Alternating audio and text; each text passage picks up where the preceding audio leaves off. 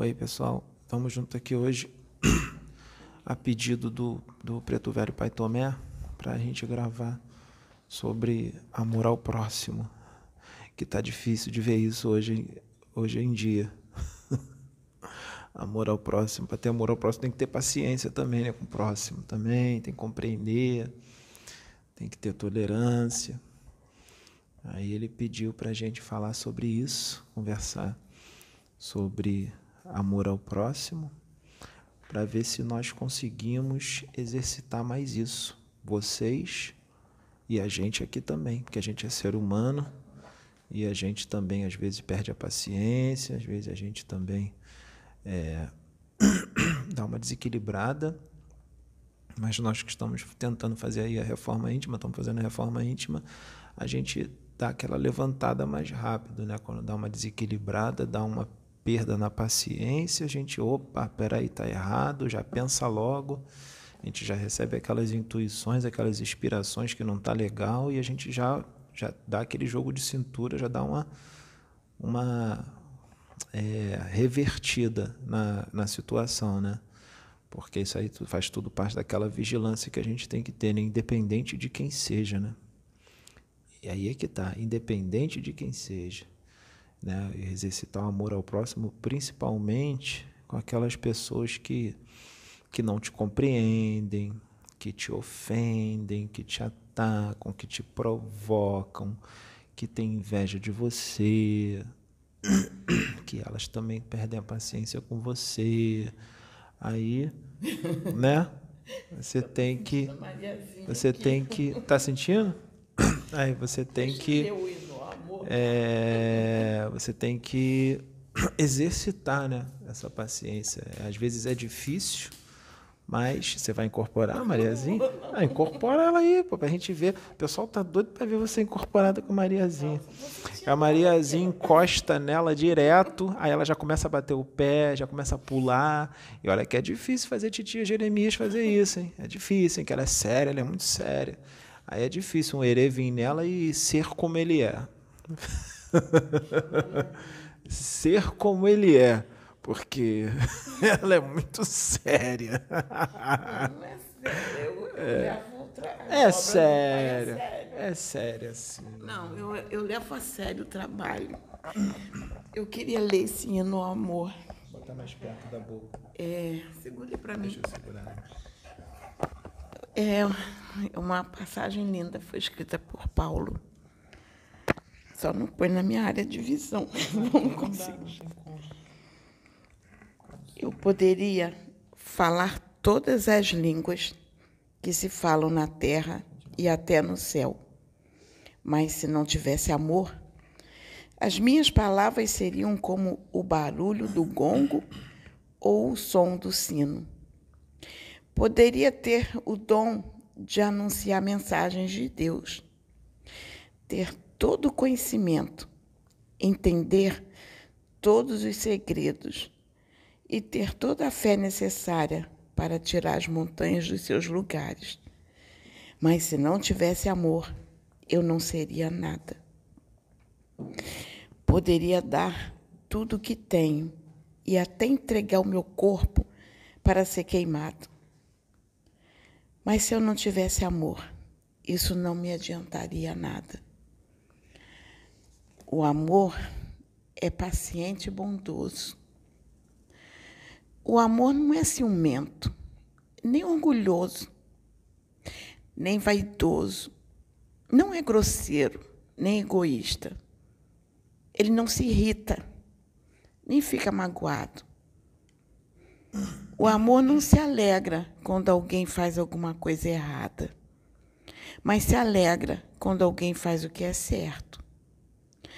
O amor nunca desanima, porém, suporta tudo com fé, esperança e paciência. O amor é eterno. Há mensagens espirituais, mas durarão pouco. Existem dons de falar em línguas estranhas, mas acabarão logo. Há conhecimento, mas terminará também. Pois os nossos dons de conhecimento e as nossas mensagens espirituais existem somente em parte. Mas quando vier o que é perfeito, então o que existe em parte desaparecerá, porque nós teremos o conhecimento. Quando eu era criança, a minha maneira de falar, de sentir e de pensar era de criança. Agora que já sou adulto, não tenho mais essas maneiras de criança. O que agora vemos é como uma imagem confusa num espelho, mas depois veremos face a face. Agora conheço somente em parte, mas depois conhecerei completamente, assim como sou conhecida por Deus. Agora, pois, permanecem a fé, a esperança e o amor. Porém, o maior desses é o amor. Não adianta ter fé, ter esperança e não ter amor. O amor é tudo. O amor nos ajuda a ter a compreensão do próximo, nos ajuda a alcançar, e o que é importante aqui que eu li nessa passagem, nós não temos todo o conhecimento do Espírito. Ih, estamos longe disso. Ele está bem claro aqui. O que nós conhecemos é em parte. Então, quando nós tivemos, tivermos o conhecimento do todo, aí saberemos amar. Teremos paciência, teremos é, compreensão, não atacaremos os nossos irmãos, não ofenderemos. Espera aí que eu vou passar para a Sabrina.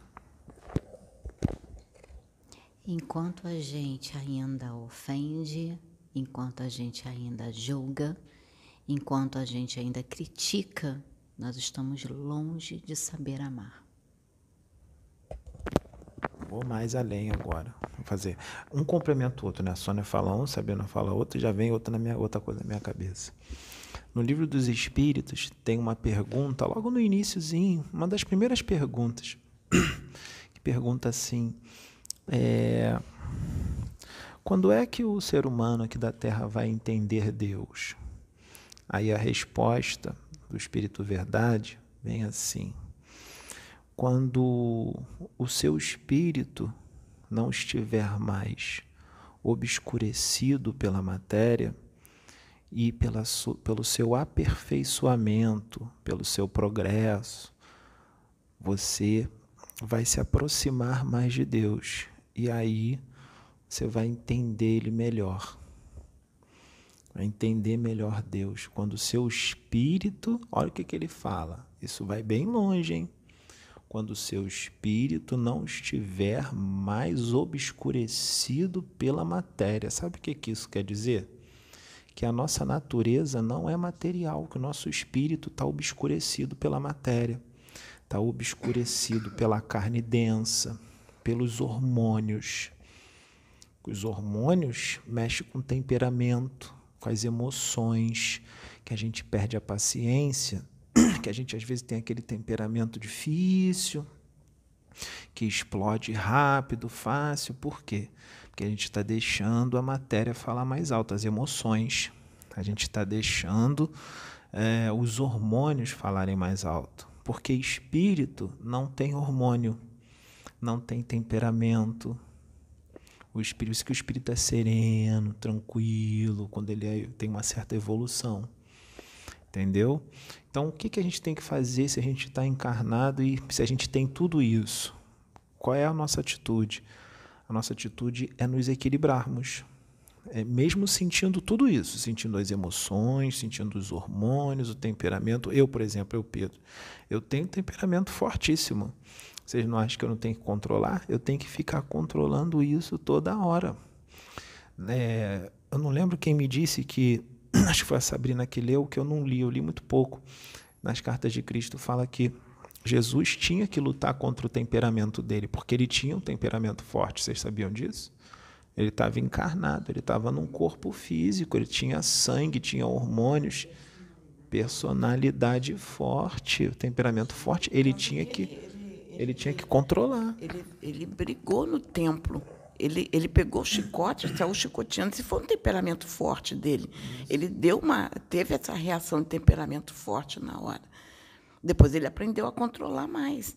Mas até quando ele se exaltava, que ele chamava de fariseus hipócritas, era o temperamento dele forte. Temperamento. É, eu também já tive uma dessas já, já, já, já falei assim já com alguns. Já falei, porque eu não consegui é, é, é, é segurar. Porque veio forte, parece que desceu um negócio e era para falar. E vem mesmo, gente. Vem um negócio na cabeça assim forte que tu já tu fala. Entendeu? Tu sai falando por quê? Porque aquela pessoa, em muitas situações, aquela pessoa só vai ouvir desta forma. Porque às vezes você já está falando com ela no amor há muito tempo, já está falando, orientando, e a pessoa ouve, ouve, ouve, depois está fazendo tudo de novo. Aí chega uma hora que, bum, vem. A Sônia já foi usada assim. Não, fala aqui, senão a pessoa não ouve. Isso que o Pedro está falando, a gente tem que saber separar uma situação da outra. Porque às vezes, ah, quando ele falou, vem essa força e que é falado assim dessa forma, né? Porque a pessoa está precisando ouvir aquilo, certa certas mensagens, certas palavras, e daquela forma, porque se de outra forma ela já não estava ouvindo, então a própria espiritualidade tenta. Mas o temperamento que a gente está falando aqui é aquele temperamento explosivo, de você perder a paciência por qualquer coisa, intolerância, tudo isso. É esse temperamento. É, eu queria fazer um comentário aqui que agora me veio na mente no início do nosso trabalho aqui, já tem muito tempo, alguns anos, veio um irmão para ser resgatado. Era um irmão que veio até nos atacar. Ele veio, um espírito desencarnado. desencarnado, veio aqui nos atacar no trabalho. Ele veio das trevas, para não, foi enviado para nos atacar. E, e ele veio mesmo com fúria. E eu me lembro que um dia eu fui nesse, nessa época, foi até um dia que eu fui para Taquara, que eu estava dirigindo o carro e, e fui lá é, para trabalhar. E, e como era um percurso que dava para eu. Eu sempre ia orando no carro, né? Sempre oro quando estou dirigindo, fico é, conectada e atenta a tudo. E... Aí eu comecei a conversar, mandar uma mensagem para esse espírito. E eu comecei a conversar com ele. E falava assim: Poxa, meu irmão, é, é um trabalho tão bonito de amor e você vem nos atacar. É, eu te amo, meu irmão. Falei para ele: Eu te amo, eu tenho um amor muito grande por você. Eu gostaria que, que você mudasse você enxergasse o nosso amor, enxergasse o trabalho que a gente está fazendo, que é para te alcançar, alcançar as vidas precisam ser alcançadas. Comecei a orar e conversar com ele. Eu falei assim: é, olha para a gente de uma outra forma, sinta o amor que eu tenho por você. E foi interessante que isso tinha sido foi uma terça-feira. Nessa época a gente se reunia aos sábados. Aí quando foi no sábado, esse irmãozinho veio. Eu não sei se ele veio na ou se veio em você, eu, veio, eu não me lembro em quem ele veio. E ele virou para mim e falou assim: Eu nunca recebi tanto amor como eu recebi. Ele, ele ainda disse assim: Eu quero ajuda. E ainda disse assim, disse mais: ele falou assim: eu não, não, eu não sabia o que era amor. Eu aprendi o que era amor, o que é amor com você. E ainda falou assim: você vai ser uma, uma, é, uma irmã que eu nunca mais vou esquecer. Vou levar, vou levar, é, vou levar a sua memória para sempre comigo, porque eu senti o amor. E isso foi muito importante. Então a gente tem que, que pensar muito naquilo que a gente vai falar. Isso me ensinou bastante, que isso tem muitos anos. Me ensinou muito. E eu me lembro também de um dia que eu fui acompanhar o Adil. O Adil, ele é, gostava de ir em alguns locais para fazer determinados procedimentos e ele foi é, num senhor que jogava runas. Ele queria ir consultar as runas. E ele falou: Você vai comigo? Vou. Eu fui com ele, acompanhando. Aí lá ele pediu o senhor para jogar as runas para ele. Ah, e ele queria saber o que estava acontecendo comigo, porque ele disse assim para esse senhor: ela parece que vive no mundo da lua, ela parece que fica a cabeça em outro local. Eu, eu, e estava assim, com aquela. Tá mais lá do que aqui. É, aí o senhor que jogou a runa, né, olhou para ele e disse assim: Olha, quando o senhor pensa que ela está aqui, ela está lá. A ligação dela com a fonte criadora é muito grande. Falou para ele nas runas, a ligação dela é muito forte. Por isso que o senhor pensa que ela está aqui, ela está lá. Ela está andando do seu lado. Por isso que ela está assim, o senhor fala, porque ela está ligada lá. E, e o meu marido saiu de lá assim, tá vendo? Como é que você anda? Ele não compreendeu. E eu entendo porque ele não compreendeu. Porque o, o meu marido é uma pessoa boa, é, mas ele é muito materialista. Ele é muito ligado à matéria. É, as coisas. Ele, exato, ele diz que ele está aqui para resolver as coisas da matéria. Ele não. Mas ele já avançou no espiritual, avançou muito. Eu, hoje eu não digo mais que ele é tão material. Ele hoje é um pouco mais espiritual. Está despertando e está tendo visões e não. E, no outro dia, irmãos, eu vou trazer isso que eu vou passar para o Pedro, que o Pedro tem que falar que ele já está recebendo, mas só. É, já percebeu? Já.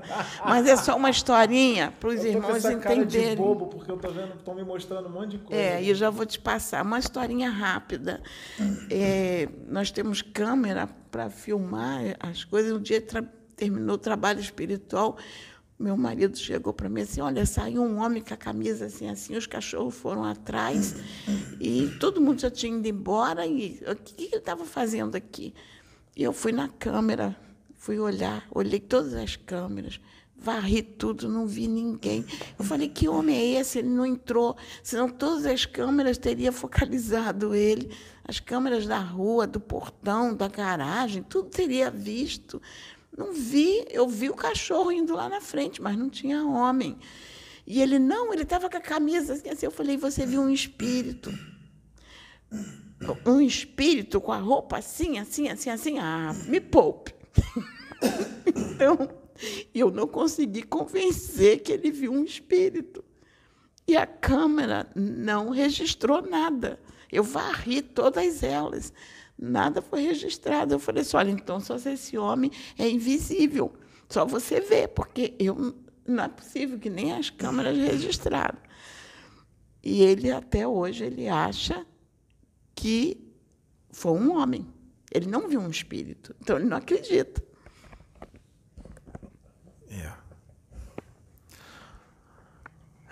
Vamos dar uma viajada no universo agora universo infinito. Tá? Todos os planetas do universo, todos, sem exceção, são habitados. Todos. Deus não ia fazer um planeta para ficar aquele, aquele globo vazio. Então, todos têm vida. É, vocês sabiam que essa forma de vida aqui na Terra, material, de matéria densa, pesada, esse mundo que nós temos, tridimensional, com essa matéria aqui, ó, de carne e osso, que é uma coisa bem pesada, é muito pesado, gente. Podem ter certeza que é. Eu sinto várias vezes o peso da matéria. Eu falo para Sabrina nossa, eu não estou conseguindo, não conseguindo carregar esse corpo pesado, tá difícil. Eu tenho que me concentrar, porque eu sinto o peso da matéria. Isso acontece comigo várias, várias vezes. Não é o normal do universo. Por isso que mandam sondas, a NASA manda sondas, manda um monte de aparelho para outros planetas e eles não conseguem encontrar é, vida inteligente, tipo outros seres humanos. É, eles encontram planetas desertos, não tem nada. Vai em Marte, está deserto. Vai em Júpiter, está deserto. Vai em Urano, está deserto. Está tudo deserto. Por quê? Porque a densidade da matéria dos corpos físicos, né? espírito desencarnado não, estou falando dos encarnados. A densidade da matéria dos corpos físicos dos seres humanos de outros planetas, principalmente se a humanidade de determinados planetas for mais evolvida, ou seja, evoluída do que a nossa, a tendência é a densidade da matéria ser mais sutil, muito mais sutil. Aí vocês pensam, poxa, é um corpo físico, então? Sim, é um corpo físico, um corpo biológico. Mas nós aqui da Terra, se eles aparecessem na nossa frente, nós não conseguiríamos ver. Seria como se fosse um espírito nosso aqui da Terra desencarnado. Nós não conseguiríamos ver. Se nós passássemos a mão assim por ele, atravessaria e ele está encarnado, é um corpo físico. Mas a densidade da matéria do corpo dele é muito mais etérea, muito mais sutil do que a densidade da nossa matéria. E a dele é mais natural no universo, é mais corriqueiro do que a nossa. A nossa é exceção. São poucos os planetas que têm essa matéria bruta, densa. Existem planetas que têm humanidades com a matéria bem parecida com a nossa, até mais densa também. Mas o que eu estou querendo dizer é que isso é minoria. A maioria é matéria densa. A nossa tendência é cada vez mais nos desmaterializar. Essa é a nossa tendência. Até nós ficarmos vivendo em corpo mental ou corpo átmico, como Jesus, que é cada vez mais sutil, sutil, sutil Poxa, se já é difícil ver um espírito desencarnado que tem um perispírito ainda, até mesmo um espírito que ainda está muito materializado, é difícil a gente ver. Imagine alguém em corpo mental, a gente não vai conseguir ver nunca. Nenhum espírito desencarnado consegue ver alguém em corpo mental, ele tem que desdobrar o corpo mental dele do perispírito para poder conseguir enxergar alguém em corpo mental. Então, é por isso que é difícil das pessoas aqui da Terra acreditarem nas coisas espirituais. É difícil, porque a gente não consegue ver nada, a não ser que tenha uma certa mediunidade, que mesmo assim é precária, porque a gente acha que é aflorada, que é absurda. Gente, não é. Se fosse, aflorada desse jeito, a gente estava aqui vendo todo mundo aqui, a espiritada toda, na rua e tudo, que está cheio, tudo andando para lá e para cá. E a gente não vê assim. Só se eles, a espiritualidade chegar lá e, bum, abrir tudo mesmo para a gente ver. E vou dizer que a gente não suportaria. Vou te dar um exemplo. Tem gente que não acredita nos espíritos, não acredita na vida do outro lado, mas usa celular.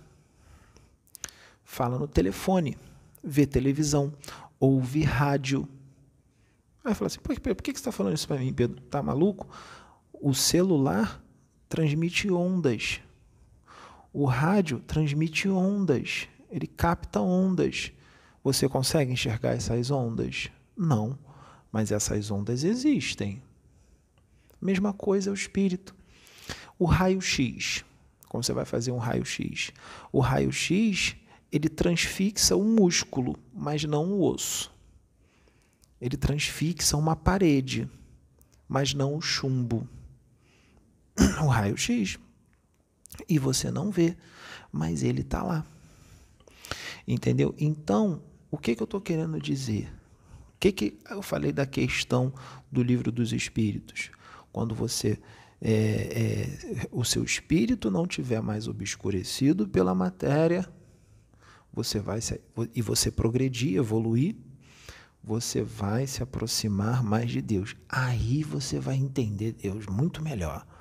Aí você vai entender o espiritual muito melhor. Enquanto você estiver extremamente materializado, você não vai entender o espiritual. Você não vai acreditar no espiritual. Você vai virar ateu. Qual é a visão que um ateu tem? Quase nenhuma. Qual é a visão espiritual, por exemplo, de um, um cachorro para um ateu, um cão para um ateu? É quase zero. Porque ainda está materializado, não entende o espiritual. Mas tem ateus que, sem saber, são muito mais espiritualizados do que muito espiritualista, porque tem ateus que têm atitudes maravilhosas, bonitas, é, é, altruístas, muito mais do que muito espiritualista, e não acredita em nada. Isso vai ser levado muito em consideração. Quando ele chegar no plano espiritual, ele está arriscado ali para uma esfera elevadíssima e um espiritualista ir para o inferno, vamos dizer assim. Entendeu? Mas não tem visão espiritual nenhuma, não alcança o espiritual de forma alguma. por causa da tem o esquecimento, né? Então tem que entrar também a fé, né? E também nunca teve nenhuma experiência espiritual. Às vezes desdobra, tem uma experiência espiritual e acha que é um sonho. Nem sempre é sonho, é desdobramento. Mas vai falar isso para ele? Não, foi só um sonho. Entendeu? Então, é, como é que você vai se desmaterializar? Evoluindo. Quando você mais for evoluindo, mais você se desprender da matéria. O que é se desprender da matéria? Se desprender das paixões, dos vícios, se desprender do orgulho, da vaidade excessiva, da soberba, da avareza, egoísmo, é, do temperamento, deixar o temperamento aflorar, deixar as emoções tomar conta. Quando você se equilibrar, você sair do desequilíbrio, porque isso é desequilíbrio. Quando você se equilibrar, você vai evoluir, você vai amar, você conseguir amar as pessoas que te atacam, que te fazem mal, tudo isso. Mesmo você ficando chateado, que é normal, mas você não odeia a pessoa. E aí o que vai acontecer? Você vai se desprender da matéria cada vez mais. O seu perispírito, é, o perispírito também vibra em várias densidades diferentes. Uns são mais materializados, outros são menos. Quando você evolui, o seu perispírito ele fica cada vez mais sutil, cada vez mais leve, cada vez mais etéreo, até que vai chegar uma hora que você abandona ele e tem a segunda morte pela evolução. Não é virar ovoide, não, é, pela, é a segunda morte pela evolução. Você abandona o perispírito e vira em corpo mental. Quer ver a diferença? Ó. Um espírito materializado um espírito que está no mal, que está no vício e tudo mais. Quando ele desencarna, ele está encarnado. Quando ele desencarna, ele é atraído para um lugar onde ele vibra magneticamente. Vamos supor aquele que vai para o abismo. É a região mais densa do nosso planeta. É a dimensão mais densa, o abismo. Ele ali, os espíritos ali estão extremamente materializados. É difícil para eles levitar. Eles não conseguem levitar, muito difícil. A comunicação mental é difícil. Por quê? Por causa das vibrações do local a matéria fluídica do local, a matéria mental tóxica do local. É difícil a comunicação mental. Por isso que muitos espíritos benevolentes, quando vão para esferas astrais densas, como por exemplo cemitérios e outras do astral inferior, por exemplo os pretos velhos, a comunicação muitas das vezes é através dos pontos riscados. Os pontos riscados. O que é os pontos riscados? Ele faz na atmosfera um, tipo um sinal e fica tipo um, um símbolo que identifica. O que, que o ponto riscado identifica? O ponto riscado identifica uma entidade, o ponto riscado identifica um grupo de entidades, uma falange. O ponto riscado serve para pedir socorro, para pedir ajuda. Ele risca o ponto lá e a ajuda já chega na hora. Um preto velho, pai João, pai Tomé. Entendeu? Mas é, durante é, um tempo, é, o cristão primitivo ele trabalhava com ponto riscado. por causa da perseguição, eles se comunicavam com ponto riscado. Isso. Eles faziam um desenho para se comunicar, para dizer que eles eram cristãos, quando se identificavam, faziam o desenho. Uhum. Isso aí é um ponto riscado. Ponto riscado. É um ponto riscado. Então, por quê? Porque as vibrações ali são densas. E esses espíritos mais elevados, como o Pai Tomé, Pai João, que são espíritos muito evoluídos e têm os perispíritos mais leves, mais sutis, quando eles vão para essas regiões para trabalhar, ele, eles chamam de trocar de vestes. Vamos trocar de vestes. Eles não se mostram como eles são, com toda aquela luz e tudo mais. Primeiro, eles se transformam num preto velho, num velhinho. E eles é, adensam, deixam mais denso o seu perispírito eles adensam as partículas, as moléculas, as células do, do perispírito e faz ela ficar mais, o seu perispírito ficar mais opaco, sem luz. Eles diminuem a sua luz, eles tiram a luz, eles se transformam num velhinho, um velhinho normal. E em muitas situações eles se, se a roupa que eles plasmam é uma roupa é, velha, rasgada, parece um mendigo, em muitas vezes lá. E são espíritos elevadíssimos que estão lá para socorro, para socorrer né, outros espíritos sofredores, resgatar essas coisas. e até mesmo desfazer redutos das trevas também, quando eles não vão em tarefa de socorro, que nem sempre eles vão em tarefa de socorro. Então eles têm que adensar. Se eles adensam o seu perispírito e o seu perispírito fica mais denso, oi? E o seu perispírito fica mais denso, eles ficam mais ou menos na mesma frequência dos espíritos que lá vivem, mas não tão materializados, mais próximos. Se eles estão com o seu corpo espiritual, com o seu corpo astral, vibrando na frequência daquela dimensão, eles ficam sujeitos às leis da física daquela dimensão. E se eles adensaram o seu corpo astral, o seu perispírito, fica mais difícil para eles levitarem, fica mais difícil para eles se comunicarem mentalmente. Eles sentem, se eles estão mais materializados, até os órgãos do perispírito que estavam inativos parece que voltam a funcionar. Parece que volta a funcionar o intestino, volta a funcionar o, o estômago, volta a funcionar o coração, parece que volta a bater. Eles suam, eles sentem frio, eles sentem calor, eles sentem fome, sentem sede. Por quê? Porque estão mais materializados. Por isso que os espíritos sofredores de lá de baixo, lá do, do, astral inferior, do abismo, eles sentem todas as sensações do corpo físico. Eles sentem fome, sentem sede, sentem frio, sentem calor, porque estão materializados. Por quê? Porque não evoluíram muito. Eles não se esforçaram durante a encarnação para evoluir.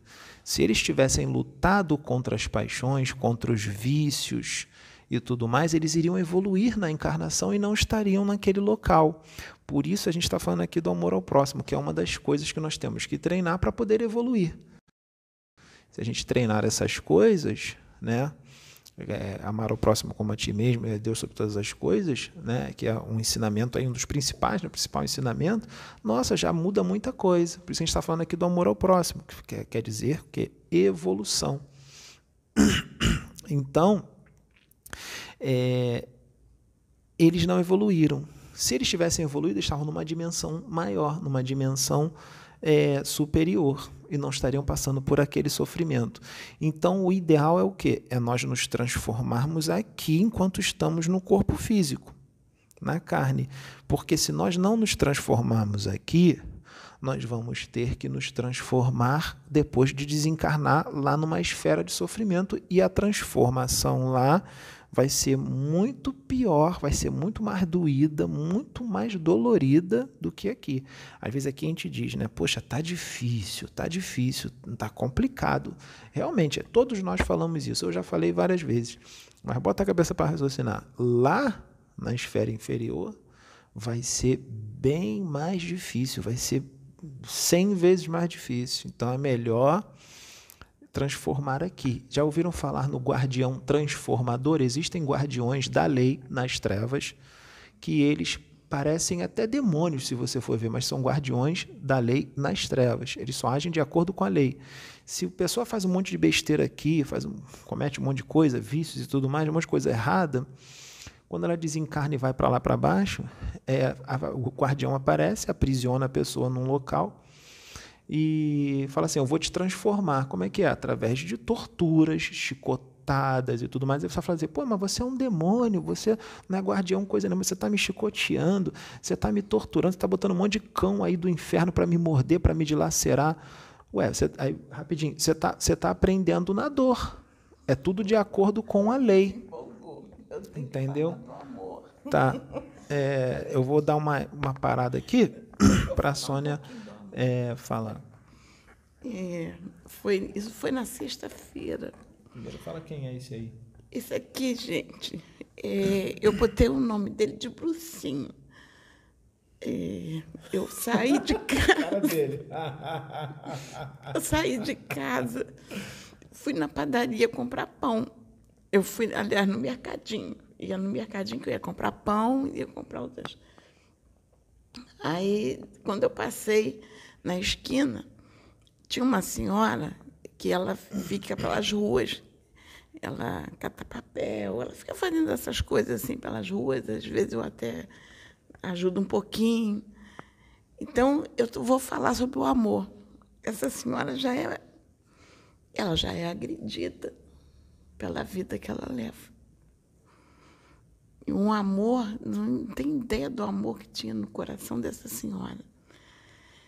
Aí ela estava com um saco plástico na mão, tentando colocar esse cachorrinho dentro do saco plástico.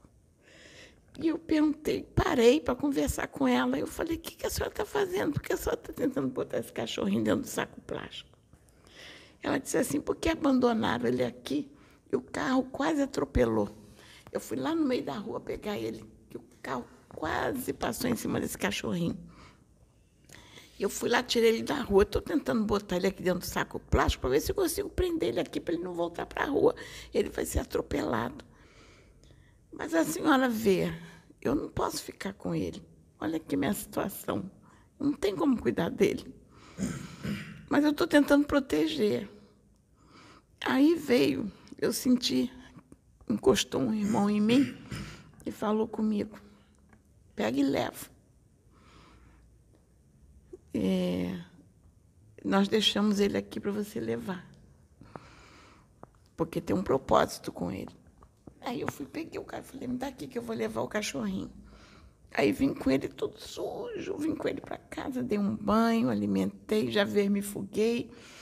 Estou vermifuguei ele, estou esperando passar os dias para poder.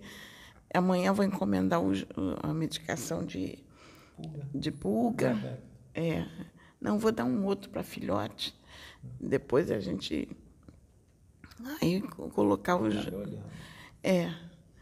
E, e, tô, e esse pulguinha está dormindo na minha cama. eu já fiquei toda espetada de pulga. Eu botei todo mundo aqui. Porque eu estou com medo de colocar ele lá. E, e, e, o interessante, gente, vocês não têm ideia do que aconteceu aqui. Tem dois machos. Tem um porcaria e tem um pretinho. Né? O pretinho parecia que era a mãe dele. O pretinho entrou em, numa crise com o cachorro. Ele, ele, ele Tu tá fazendo pichinho em mim, né? Tá não, pô. Tá eu molhado, assim... é porque tá molhado que ele deve ter feito em algum lugar ficou molhado. Uhum. Tô sentindo aqui na minha perna. Eu tenho que... Infernão. Aí, um, o pretinho, nossa, o pretinho sofreu com esse cachorro. O desespero ele lambia, ele babava em cima do cachorro, ele não parava de lamber e babando e chorando. Ele não parava de chorar. Eu falei assim: meu Deus, parece que ele, é, ele que teve o cachorro. Parece que ele gestou o cachorro. Ele sentiu o cachorro, um amor por esse cachorro, que foi uma coisa assim que impactou até o, o o, aquele menino estava aqui, o, o, o Otávio estava aqui, ele viu como o pretinho ficou. O desespero. Ele se ele babava, ele molhava o chão todo, ele não parava. Eu, eu tive que separar, eu tive que prender, porque ele estava tão desesperado pelo cachorro, que a gente teve que colocar ele na corrente para ele se acalmar um pouquinho, para depois soltar ele. Porque ele estava num desespero. A, a, não, mas ele não estava querendo machucar. Ele, ele queria, parecia que era filho dele. Não, e detalhe, eu fui pegar ele, ele estava deitado no sofá. É, junto com o pretinho. Aí o, o, o outro, o que a gente chama de porcaria, o porcaria da casa, que agora perdeu o trono, agora já tem outro porcaria aqui, que até aprendendo a fazer porcaria vai ficar. Ah, tadinho. O Nem, o Nem, o Nem. Pode fazer besteira aí, ó. Tá igual aquela, ó, aquelas, aquelas crianças que querem pegar microfone. Já, porcaria, já começou a fazer besteirinha. É, daí, hein? Aí. Aí o porcaria. Gente, a paciência do porcaria com esse cachorrinho. Mas ele está cuidando. E o que eu achei interessante é que eles dividem. Eu achei inter... muito interessante na hora de se alimentar. Coloca a ração, eles deixam ele comer, ele vai na vasilha de um, come, aí ele fica esperando. Quando ele termina, ele vai lá comer. Ele vai para a vasilha do outro, o outro se afasta, deixa ele comer. E ele fica assim, ele vai num, vai no outro, vai num, vai no outro, ele fica assim brincando. E o amor entre eles foi uma coisa maravilhosa. Gente, ó, o animalzinho, olha, o que eles viveram foi puro amor, Pedro. E o interessante é, o interessante que hoje eu estava observando isso, o pretinho, ele foi resgatado da rua. Ele veio todo machucado, que machucaram, bateram nele. Ele tem muito traumas, tanto que ele dorme, ele, ele fica no, no trauma que é, ele sonha, ele começa a movimentar que está fugindo, está correndo, ele chora dormindo. Às vezes ele chora tanto que eu tenho que ir lá fazer carinho nele para acalmar, que ele parece que ele chora porque está apanhando. Então ele foi muito maltratado.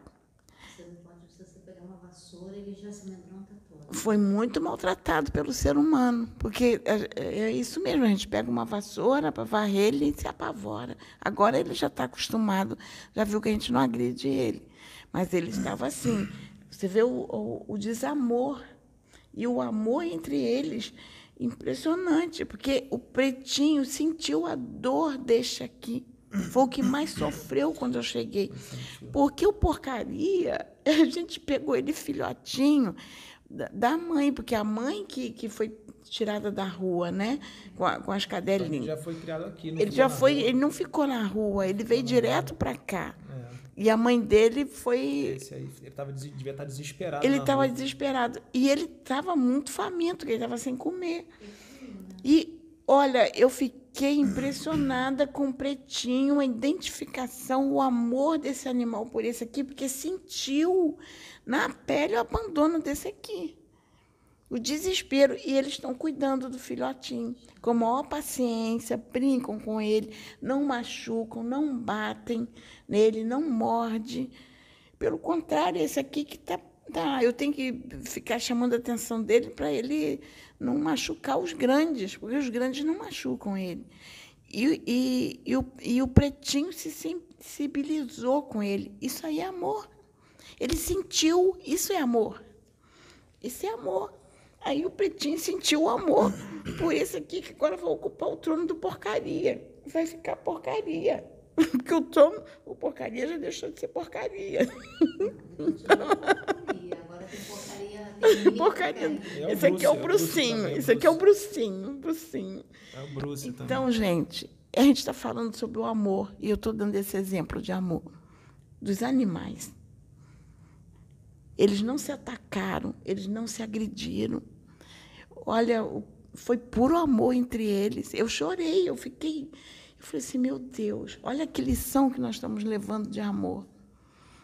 Puro amor entre eles.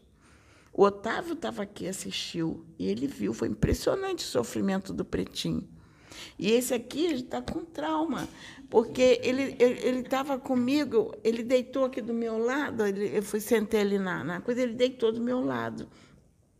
Aí estava sonhando com as patas assim batendo como se estivesse fugindo. Quer dizer, ele também já andou correndo para se proteger. Mas agora aqui ele está protegido. Então, irmãos, eu deixo esse exemplo, deixa eu mostrar a nova aquisição da casa. Não é aquisição. Eu fui lá buscar, eu fui comprar pão, voltei adotou, com cachorro. adotou. Eu fui comprar. Eu tô com pão com cachorro. Fui comprar o pão, voltei com o cachorro. Depois eu voltei para comprar o pão. Aí voltei com esse aqui, ó. É, esse aqui foi o meu pão.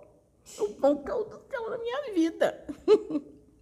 É o pãozinho. Aí, é, com relação a esse negócio da densidade do, do perispírito, para quem evolui, para quem evolui menos e quem evolui mais, é, os que evoluem mais, o perispírito fica mais leve. Se o perispírito fica mais leve, as faculdades do espírito fica mais fácil de serem externadas. Ele vai para uma dimensão mais alta, a comunicação mental fica muito mais fácil, o levitar fica muito mais fácil. E se ele cada vez se desprender mais da matéria, menos ele precisa se alimentar.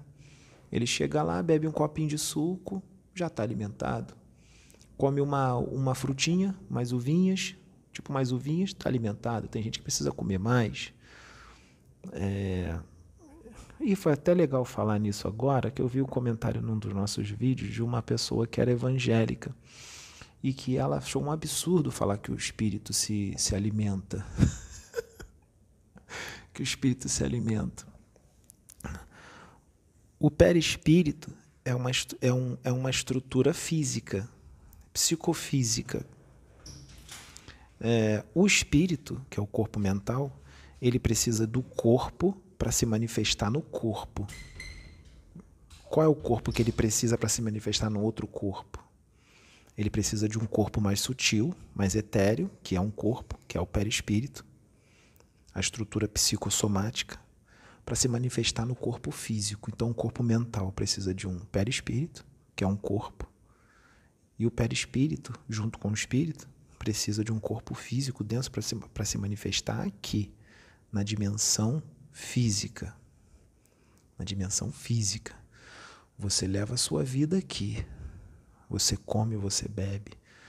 E a maioria, a realidade da maioria do, da humanidade da Terra é mais materialista. Quando desencarna, eu estou falando dos mais materialistas, quando desencarna, que é a maioria, chega numa colônia espiritual, ou num posto de socorro, algumas coisas, ele chega com todas as sensações físicas, ainda mais porque é um recém-desencarnado. Ele chega sentindo fome, chega sentindo sede, ele sente tudo isso. E dependendo da forma qual ele desencarnou, se for de uma forma violenta, um acidente, alguma coisa do tipo, o que atingiu no corpo físico dele reflete no perispírito. Reflete no perispírito. Então ele sente tudo o que aconteceu com o corpo físico, ele sente no corpo psicossomático, no perispírito ele sente. É claro que os benfeitores vão vir e vão aplicar passes magnéticos, vão fazer uma série de procedimentos que você vai se recuperando até que chega o momento que as suas chagas, as suas feridas, elas são retiradas, removidas e você fica bem. Tá? E as coisas no plano espiritual são tão palpáveis como as nossas coisas aqui na, na terceira dimensão. Então, é uma ignorância grande fazer um comentário desse. Por isso que os espíritos aqui estão dizendo para expandir, para buscar o conhecimento, para não estacionar na Bíblia. Senão a ignorância se torna muito grande. É, então, os espíritos chegam lá e eles querem se alimentar. Tá? Tem espíritos, agora vamos falar dos espíritos evoluídos que estão encarnados, que têm espíritos muito evoluídos encarnados na Terra. Quando eles desencarnam, eles chegam lá, eles até comem uma coisa ou outra, frutas e tudo mais. Mas rapidamente, muito rapidamente, eles já não sentem mais a vontade de se alimentar e já começam até a levitar, porque não é qualquer um que consegue levitar. Isso depende da evolução daquele espírito. Se ele aqui está se desprendendo da matéria, está fazendo a reforma íntima, está evoluindo bastante, as chances de chegar lá e sentir menos vontade de comer e conseguir levitar rapidamente ou a comunicação mental são muito mais rápidas do que aquele que está totalmente ligado à matéria. Tá?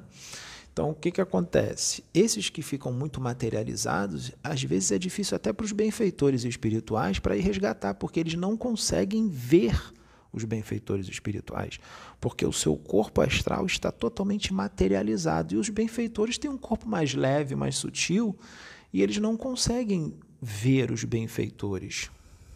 Não conseguem ver.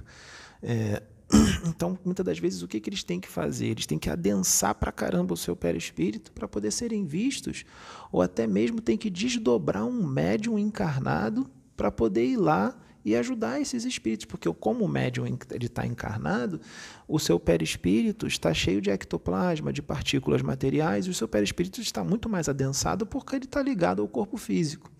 Então é mais fácil. Aí eles conseguem ver, porque o perispírito de um encarnado está mais materializado por causa da influência do corpo físico. Então, o que, que acontece? Isso já aconteceu com a Sônia.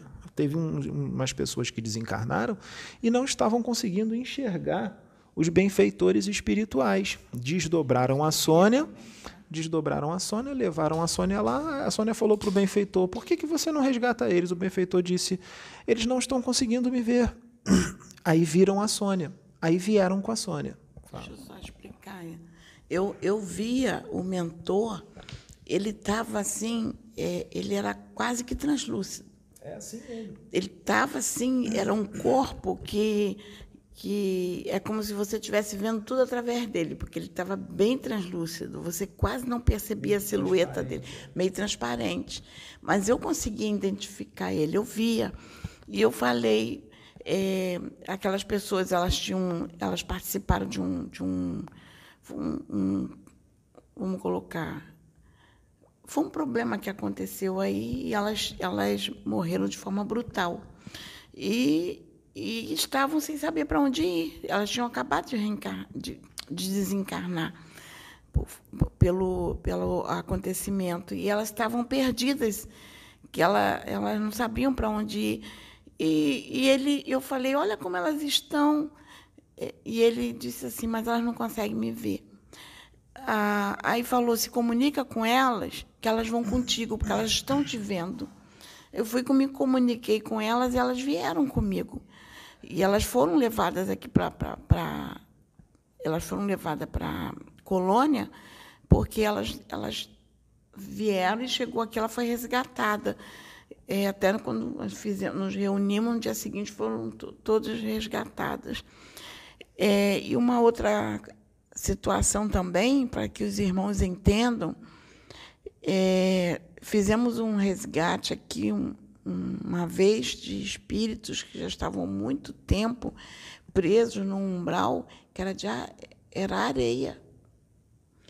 Eles vieram desesperados, pedindo água. E, e eu peguei jarras de água, lembra? Peguei a jarra de água e botava água no copo. Eles pediam para beber água. Eles vinham na Sabrina, vinham na. E eu dava água para eles beberem. Dava para a Sabrina beber, eles agradeciam. Ah, a garganta está seca, a gente estava na areia. E sentindo tudo. E pediram a água. Você lembra desse resgate, Sabrina? Fala, você que pode falar melhor. Lembro desse resgate, porque tudo que eles estavam sentindo, a gente, como médium de, de, incorporação, a gente sente tudo que o espírito sente. A secura na garganta deles era imensa. E não era só na garganta, era no corpo inteiro a, a desidratação, a, a, a um, não sei explicar, mas era uma secura. Parecia que a garganta ela estava colada, sabe? Parecia que estava uma coisa estranha e uma queimação. Parecia era era era era como se a garganta tivesse muita areia dentro da garganta, muita muita areia, muita areia e sede, muita muita sede. E uh, eles bebiam a água, eles pediam e bebiam água através de mim, eles sentiam, refrescava, mas ainda assim eles continuavam sentindo muita sede.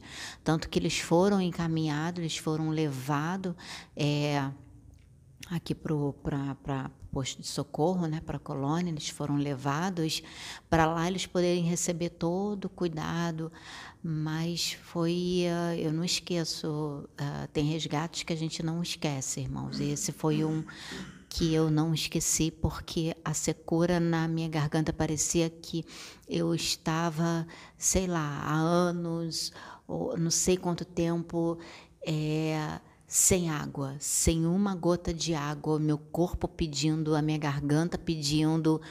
Eu entendia que eu estava sentindo o que eles estavam sentindo e eu via a forma que eles estavam, uma forma assim, sabe quando a pessoa ela está desidratada, a pele toda desidratada por falta de água e que fica parecendo uma laranja seca? Era esse o aspecto deles. Eles pareciam laranja seca, desidratada. Quando você bota, deixa a laranja no sol e o sol vai, vai, vai, vai ficando aquele aspecto todo seco e você só vê os ossos, a pele e o osso. Era assim que eu via, aquela coisa assim chupada. Aproveitar é, para emendar nesse contexto, para falar sobre alimentação é, eu me lembro, está me trazendo a memória, eu lembra, não lembrava mais, agora estou lembrando, que eu fiz um desdobramento há muitos anos atrás. Sei lá, tem uns 15 anos que eu fiz esse desdobramento, está me vindo agora.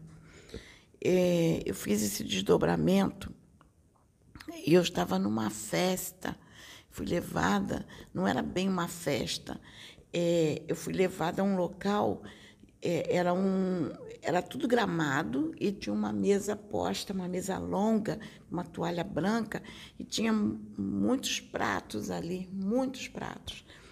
E, e eu fui convidada a participar. É, e, estava, eu me lembro que estava Jesus nesse local, é, estava um pastor, que eu não vou trazer o, o nome, que é, ele estava lá presente, e tinha outras pessoas, só que abriam a porta para a gente entrar para esse local para participar dessa, dessa festa, dessa comemoração. E tinha muita gente querendo entrar. Aí eu enxergava a porta e passava, eu passava pela porta. E muita gente ficava do outro lado, não enxergava a porta. E eu perguntei para esse pastor por que, que aquelas pessoas não conseguem passar. Eu passei e eles estão lá, não conseguem enxergar a porta. Por que, que eles não estão vendo a porta? E, e ele falou porque eles não foram convidados, porque eles não estão na mesma sintonia. Eles não estão, ele não falou, não usou a palavra sintonia. Ele falou, eles não estão da mesma forma que você está. E eles não conseguem ver e não conseguem passar. Aí esse pastor começou a ir na mesa ver os pratos que estavam. Aí foi, pegou um pedaço de carne e me deu. E eu disse assim para ele: Eu não quero comer carne. Aí ele disse assim para mim naquele momento: Mas essa aqui é necessário que você coma. Aqui você pode comer. E eu dizia assim para ele: Mas eu não estou querendo comer essa carne. Ele disse assim: Prova só um pedacinho porque é, tudo isso aqui foi preparado e você foi convidada para participar. E você vai estar tá participando desse banquete com Jesus. E eu via os pratos na mesa. E eram muitos pratos. E, e, essa, e a carne que ele me deu um pedacinho para comer, ele disse assim: essa carne, você vai comer um pedacinho do cordeiro. Aí tu comeu. Ela disse assim, ele falou, isso aqui é cordeiro. Ele falou, isso aqui é o cordeiro, é cordeiro. E você vai ter que comer um pedacinho dele. É necessário que você coma esse pedacinho. Aí eu peguei aquela fatiazinha do cordeiro preparado e comi. E eu lembro que eu, comi, eu, eu sentia o gosto. Deixa acrescentar alguma coisa nessa coisa. Sabe? E, e, era, um, um, era um gramado e, tava, e eu via que Jesus estava lá. Estava Jesus, estavam muitos, inclusive esse pastor. Você sabe quem é o pastor que eu estou falando? Ele estava lá. Então, que carne é essa? Mataram algum bicho lá, assaram a carne dele e serviram? Não. A carne é sintética. Ela não vem de um animal. E o melhor, essa carne é muito mais gostosa, muito mais saborosa do que as carnes aqui da terra dos animais. tá? Nós ainda não atingimos a angelitude. Nós não vamos viver só de é, amor, só de prana. Nós ainda não estamos nessa evolução. Nós temos que ter os pés bem fincados no chão, nós temos que ser realistas. Nós não podemos viajar, nós não per podemos perder a razão. Tá? Uma encarnação de 80, 90 ou 100 anos é muito pouco para se atingir a perfeição. Por isso que Jesus disse que para você só vai chegar no reino dos céus se você nascer de novo e de novo e de novo e de novo. Mas aí vem as interpretações e aí complica tudo, porque está na Bíblia também. O homem só é, nasceu para ter uma vida só. Sim, uma vida só. Se alguém me der um tiro agora aqui, o meu corpo físico vai morrer. Eu só tenho essa vida. Meu espírito vai sair eu vou para algum lugar, não sei qual, e vão me preparar para reencarnar, e eu vou reencarnar de novo, vou nascer de novo. E, e, vou, e vou voltar com uma outra forma, ou como mulher, ou como homem, de uma forma diferente, e vou nascer de novo com uma vida só. Entendeu? A Bíblia diz, tem uma passagem na Bíblia que diz, que fala que o espírito é de Deus e volta para Deus. O espírito volta para Deus, porque o espírito é imortal. Então, é, o corpo morre. O corpo vai morrer é o homem, que é esse invólucro, ele vai morrer. Então, realmente, Sônia só vai existir uma. Só vai existir uma. É. Como Jeremias só existiu um. O profeta Jeremias foi o único, foi um. É. Depois o espírito que veio como o profeta Jeremias, ele voltou como outros nomes. Como diz, não diz que o meu espírito foi o profeta Jeremias, ele não reencarnou na, como profeta Jeremias? Ele não é mais profeta Jeremias. Hoje eu sou Sônia, eu sou a Sônia. Ó, quando os espíritos aqui falam das nossas encarnações passadas, eles falaram que eu fui Sansão e falaram que a Sônia foi Jeremias. Sabe por que, que eles fizeram isso, gente? Não foi para matar nossa curiosidade, não. Foi porque foi necessário, por causa do trabalho espiritual o qual nós estamos participando, que é muito sério e para que nós possamos saber quem nós já fomos, quem nós somos, quando eles falam quem, quem é o nosso espírito, explicam quem é o nosso espírito, que é para que porque nós esquecemos, nós estamos encarnados, por mais que eu tenha sido Sansão ou um guardião da humanidade, a Sônia tem, é, é, foi Jeremias, a Sônia é um dos imortais, mas a gente esquece, a gente está cego na carne. A carne cega tudo, esquece tudo. Então, eles falam isso, por que, que eles revelaram isso para a gente? Para que nós possamos saber quem nós somos, para a gente poder mergulhar de cabeça aqui no trabalho espiritual e levar o negócio a sério. É, mas isso não tem utilidade nenhuma. Beleza, fui Sansão. E aí? Foi Jeremias. E aí? Já passou, já foi. Entendeu? É, se você for em Miguel agora, Miguel vive em corpo mental. Ele já, ele já encarnou. Ele já foi homem em vários mundos. Ele já encarnou em vários mundos, que eu não sei quais são. Mas ele está agora em corpo mental. Miguel já está em corpo mental há bilhões de anos. Ele nem lembra mais das suas encarnações. Ele vai ter que acessar lá os escaninhos do seu corpo mental mais profundo do seu psiquismo para poder lembrar de uma encarnação. Eu vou te perguntar para vocês: para que, que ele vai querer lembrar de encarnações passadas quando ele encarnava ainda em mundos? Vai querer saber de nada disso, ele vai querer saber agora da atual. Jesus é a mesma coisa, para que, que ele vai querer saber das encarnações dele lá em outros mundos que nem existem mais? Ele não vai querer saber. Então a gente não tem que ficar querendo saber quem a gente foi na encarnação passada, ou na retrasada, ou há dez encarnações atrás. Já foi, já passou aquele momento, já foi. O momento agora é esse. Quando você desencarnar, que você for para o plano espiritual, você é, geralmente todos os espíritos são assim, eles ficam na forma da última encarnação. da última encarnação. Eles podem te mostrar a encarnação passada, você vai ver lá. Você vai preferir ficar como agora que você evoluiu muito mais ou na encarnação de 10 encarnações atrás que tu estava bem pior? Tu não vai querer nem mais lembrar daquilo. Fez besteira pra caramba lá atrás. Você acha que Sansão não fez besteira? Sansão está na Bíblia, legal, era um espírito já evoluído, já ligado a, muito a Deus, mas é, é, era, era mulherengo, é, matou um monte de gente, é, fez um monte de besteira. Moisés é a mesma coisa, Moisés matou um monte de gente, era Moisés, sabe quem Moisés era? Moisés era um, era um capelino, ele era um, um espírito que viveu lá em capela, e ele não era dos bonzinhos lá não, ele era o Amaleque. Sabe quem eram os Amaleques? Os Amale é, Emelec, Amaleque, alguma coisa assim. Os Amaleques eram os maus. Eram os que estavam ali atrapalhando o progresso do planeta. Foram os que foram exilados para cá, para a Terra. Eles foram para cá, foi todo mundo exilado para cá. E quando viram aqui que iam encarnar em corpos que pareciam macaquinhos, que eu não lembro agora se eram neandertais, acho que eram homo erectus, acho que já eram homo erectus, alguma coisa assim, se desesperaram, ficou todo mundo gritando, pelo amor de Deus, não, vai encarnar nesse corpo aí de um, um símio. O cara veio lá de capela, em corpos belíssimos, e veio para cá e, e, encarnou num, num erectus, entendeu? Num, num símio. Né? Então Moisés era, era dessa galera aí, lá de capela, que, que era a galera contra, que não estava querendo o progresso lá da humanidade lá. Entendeu? Então Moisés não é nenhum santo, não. Chegou aqui, foi considerado um espírito evoluidíssimo. Claro, para cá naquela época de Moisés, já não era mais Homo erectus, nada disso, né? Porque ele já passou por várias encarnações até chegar a Moisés, tá? Até chegar a Moisés, ele passou por várias encarnações aqui na Terra. É, era considerado evoluidíssimo para cá, para os padrões daqui, ele era evoluidíssimo.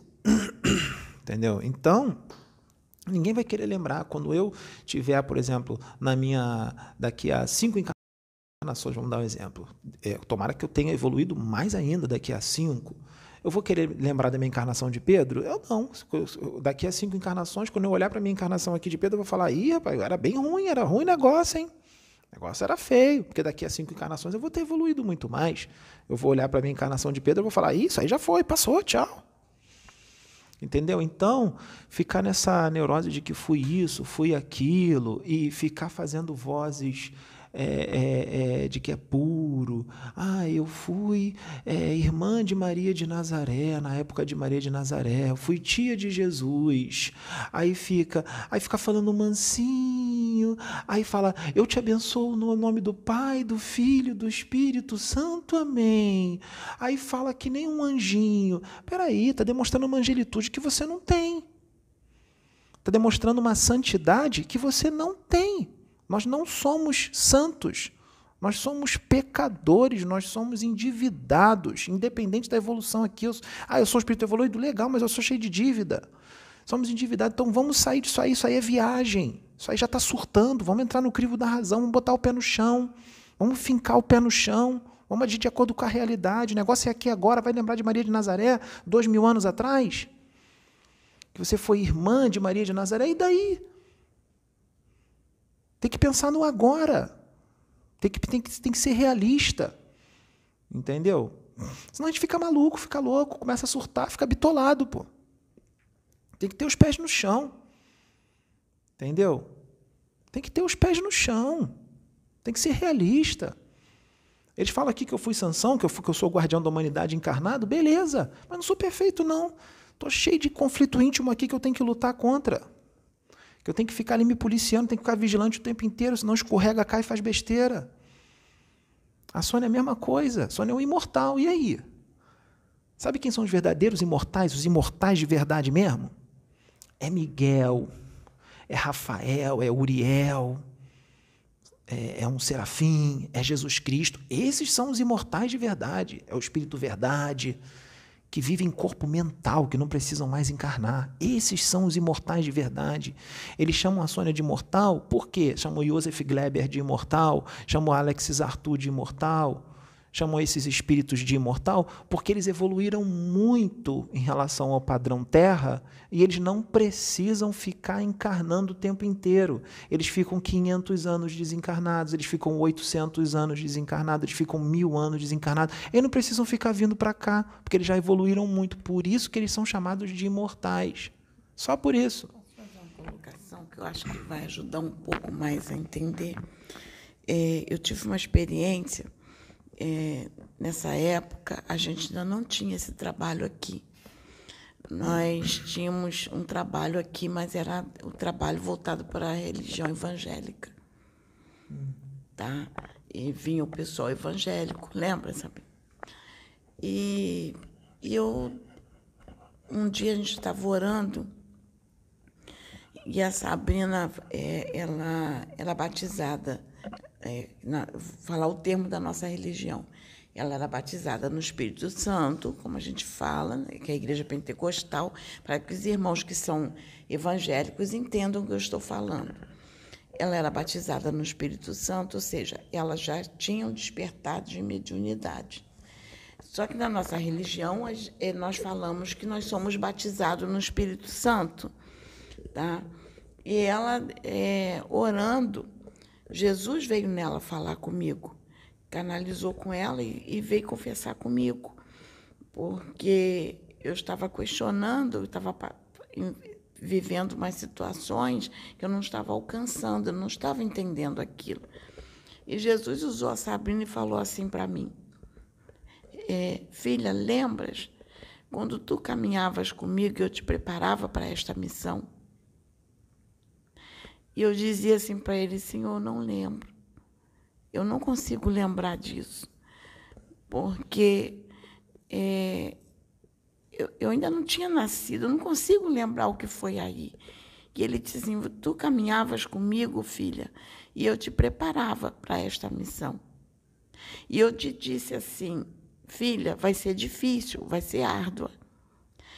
É, vai ter muito sofrimento, mas você não vai estar só. Eu vou estar contigo. E eu, eu chorava e dizia assim: Senhor, não lembro nada. E ele dizia assim para mim: Mas você está sentindo. Lembra, Sabrina? Você consegue lembrar? Você sente. E, e eu realmente não lembrava. E ele falava para mim: Eu te preparei para essa missão. Tu caminhavas, eu te dei as orientações. E eu ficava confusa, porque é, qual era a missão? Ainda não tinha o trabalho.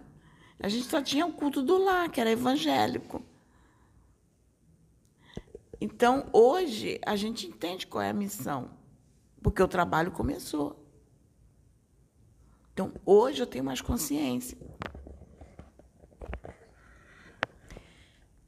É, inclusive, só para complementar o que a Sônia está falando, uh, eu lembro mais ou menos desse dia, porque já tem muito tempo, muitos anos, então eu lembro mais ou menos algumas coisas.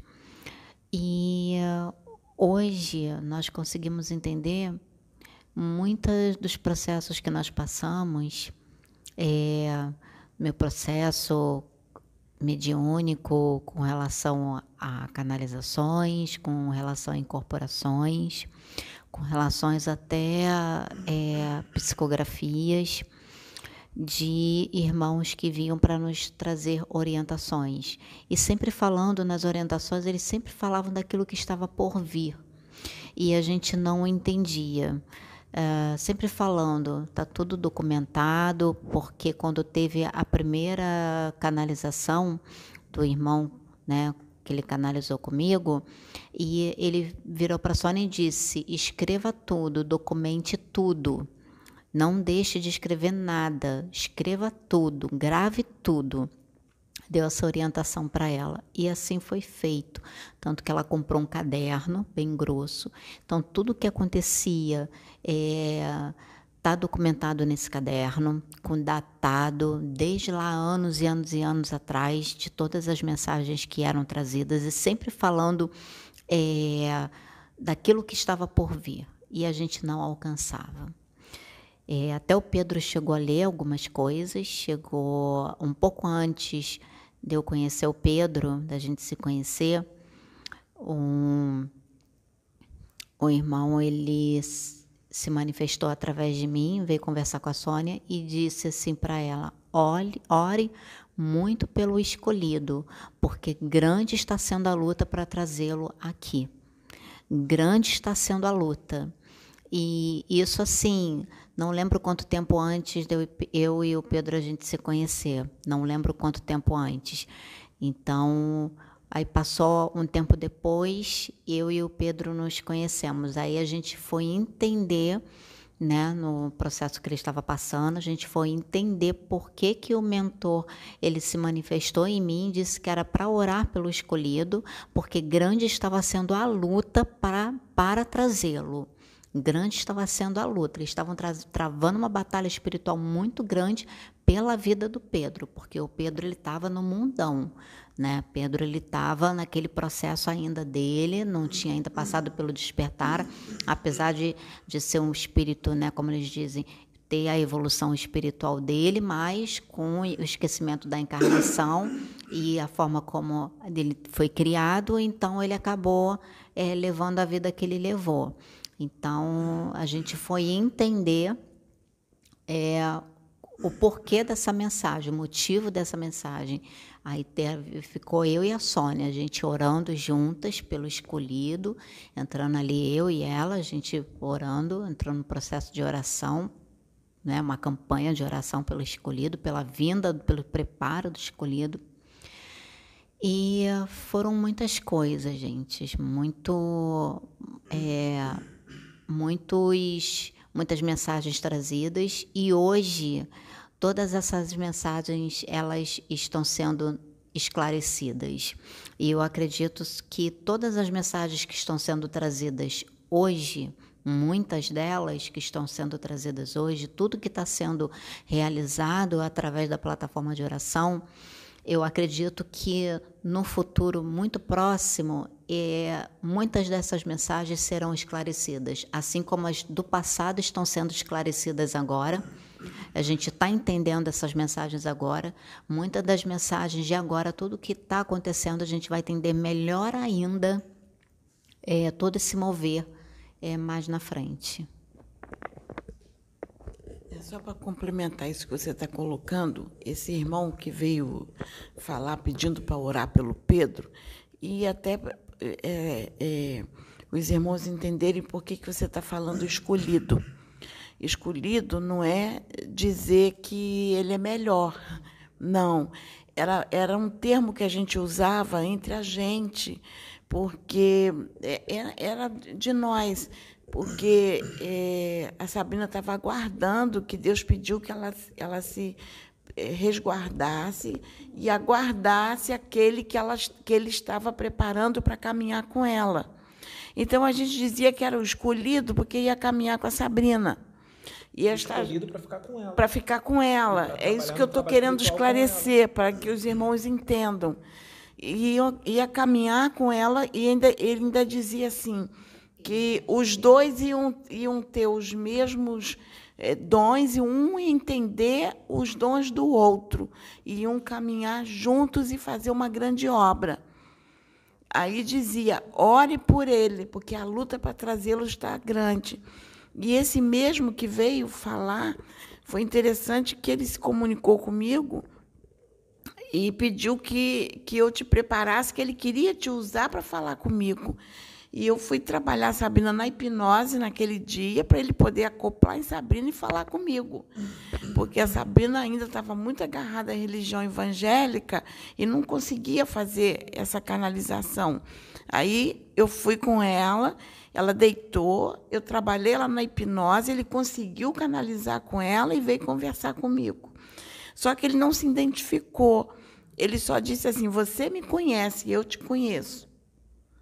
E ele ainda disse assim: O teu espírito é um ancião. Depois eu entendi quando ele disse que meu espírito era um ancião. Não é que eu fosse um, um ancião, era o, era o, o é, era o meu espírito que é antigo. Que é antigo.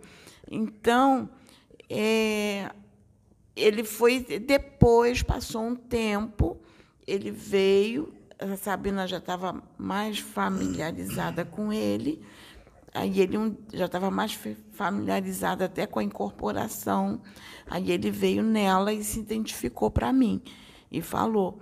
É, eu te conheço já há muito tempo, aí falou que foi até que ele veio agora de novo que segurou minha mão, falou comigo, se identificando. Ele já veio se comunicar comigo algumas vezes. Aí veio agora novamente. E ele pedia muito para orar pela, pela, pela vinda do Pedro, que estava uma luta espiritual grande para trazê-lo para cá. E, e ele agora está feliz, porque a gente já tá, começou o trabalho. E ele nos ajudou muito no início. Peraí, peraí. Até é, quando ele se apresentou para mim, né, a primeira vez que ele primeira vez que ele se apresentou para mim, está falando justamente o nome que eu vou falar. Quando ele se apresentou para mim a primeira vez, é, ele se identificou como Orion. Então, foi foi como ele se identificou para mim. Então eu sempre é, passei, né? Esse espírito sempre passei para mim é, é, o Orion. no futuro vão saber quem é o Orion, né? No futuro vão saber quem é o Orion. É o espírito amigo, né? Espírito amigo que acabou ele de vir. Lutou muito para vir para cá, porque ele lutou para e, e teve que lutar para manter também quando chegou. Foi difícil para manter também. Ele vinha muito. É, conversava comigo, me desdobrava, conversava comigo em desdobramento. É, conversava comigo em desdobramento. Eu falava, não é possível. Não é possível que eu tô vendo esse cara. Eu, ele tá me desdobrando. Ele está conversando comigo várias vezes, não só incorporado na Sabrina, como em desdobramento comigo face a face. Eu falei assim: caraca, o negócio deve ser sério mesmo. Esse negócio dessa plataforma de oração deve ser um negócio bem sério mesmo. Para esse cara aí, né, o espírito amigo, tá me desdobrando e conversando comigo face a face. Pô, o negócio deve ser sério. E não só o espírito amigo, como o próprio Jesus Cristo, né? Jesus Cristo conversando comigo face a face, me dando orientações, me dando aula, conversando comigo.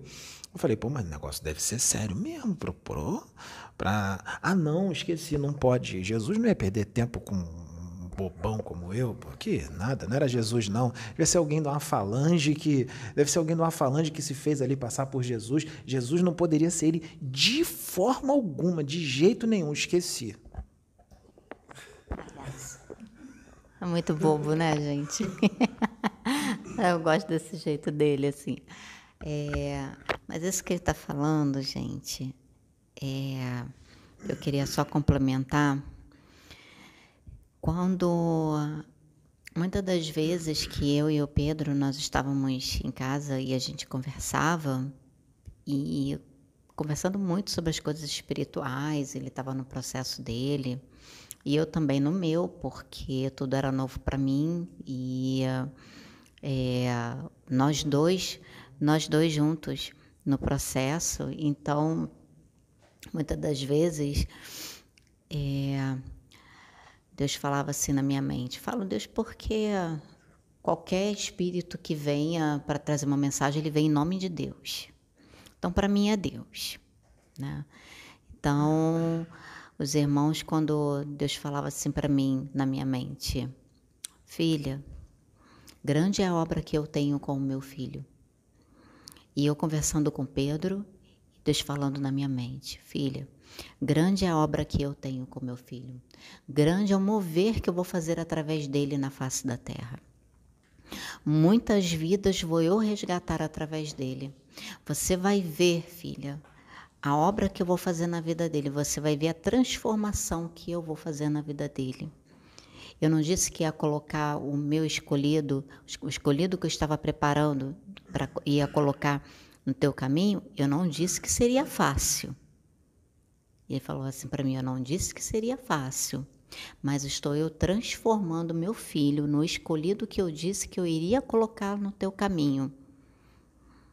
E tu tens uma obra com ele. Então, assim, eu acompanhei esse processo. Eu acompanhei toda a transformação dele. Eu fiquei do lado dele nos processos mais difíceis que ele passou, apoiando, ajudando. dando, procurando dar, né, compreender as dificuldades dele, compreender que a, a, a vida que ele levou, né, e, e tudo aquilo que ele abandonou, para ele, né? Por mais que eu não, não tivesse passado por aquilo, a minha dificuldade é outra, mas a dificuldade dele, né, foi aquela. Então eu tentava compreender, apesar de não ter passado por aquilo, não ter aquelas dificuldades, mas eu tentava compreender, tentava procurar ser é, o apoio para ele no máximo que eu podia. Nem sempre fui 100%, né? Porque uh, a gente nunca é 100%. Nós somos seres humanos, somos falhos. Muitas das vezes eu sei que devo, né, teve determinados momentos que eu acredito que eu tenha deixado a desejar, momento que ele precisou, que que eu compreendesse mais, que eu ajudasse mais. Mas assim, é, eu fico feliz hoje por ver como ele está por ver que ele continua lutando. Eu sempre falo para ele que ele é um exemplo para mim de motivação. Por que um exemplo para mim de motivação, de persistência, de perseverança? Porque ele continua persistindo, ele continua lutando, ele continua perseverando. Então eu olho ele passando por tudo isso, então eu fico assim pensando, eu olho para as minhas dificuldades né? Que vocês sabem qual é, que eu não escondi isso de ninguém. Então eu penso assim, se ele consegue, se ele faz, se ele luta, se ele continua e só muda, a minha dificuldade não é diferente da dele, a minha luta não é diferente da dele, só muda no aspecto, mas luta é luta, prova é prova, então só muda o aspecto. Então eu também consigo, eu também posso. Então, é, eu estou falando isso, gente, não é para enaltecer, não é para invadecer, não é nada disso. Eu estou falando o que é. Eu estou falando a verdade. Eu estou falando o que uh, todo o processo que ele passou e a minha irmã a mesma coisa. Todo o processo que ela passou. Eu costumo dizer que se não fosse pela minha irmã, hoje eu não estaria aqui. Eu não estaria aqui falando essas coisas. Se não fosse por ela, por ela ter lutado por mim, por ela não ter desistido de mim, eu não sei se eu estaria mais viva, se eu, se eu, eu não sei se eu estaria encarnada.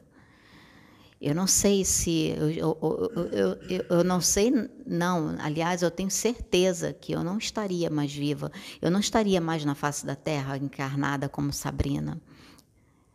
A condição a qual estaria, eu sei qual é que hoje eu luto justamente para não ir para essa condição.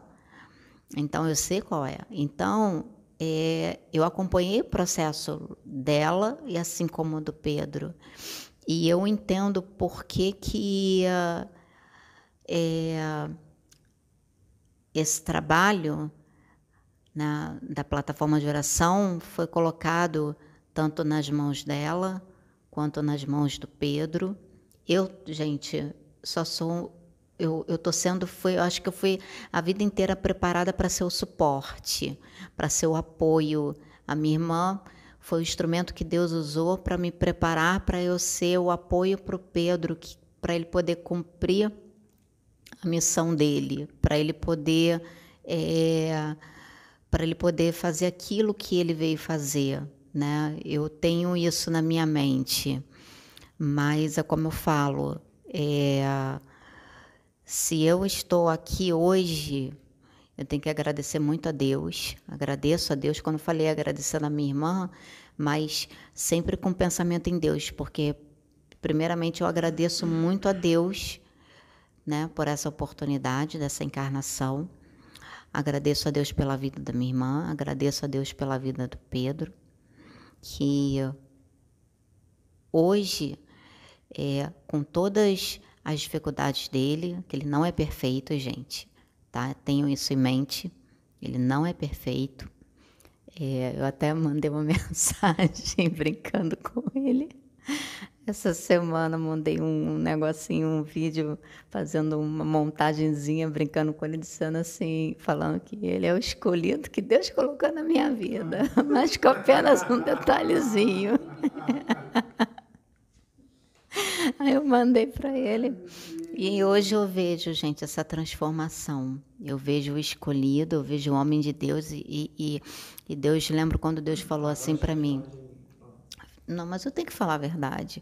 Que quando Deus falou assim, Deus falou assim para mim, filha, vou eu transformá-lo é, no homem. Ele vai lá no, no, no banheirinho. vai tirar a água do joelho. é. Então é isso, gente. Assim, eu queria falar isso. Eu vou passar para a Soninha para ela poder falar. Eu queria falar isso é, para mostrar para vocês a luta, as provas que a gente passa aqui, né? E, uh, e é isso.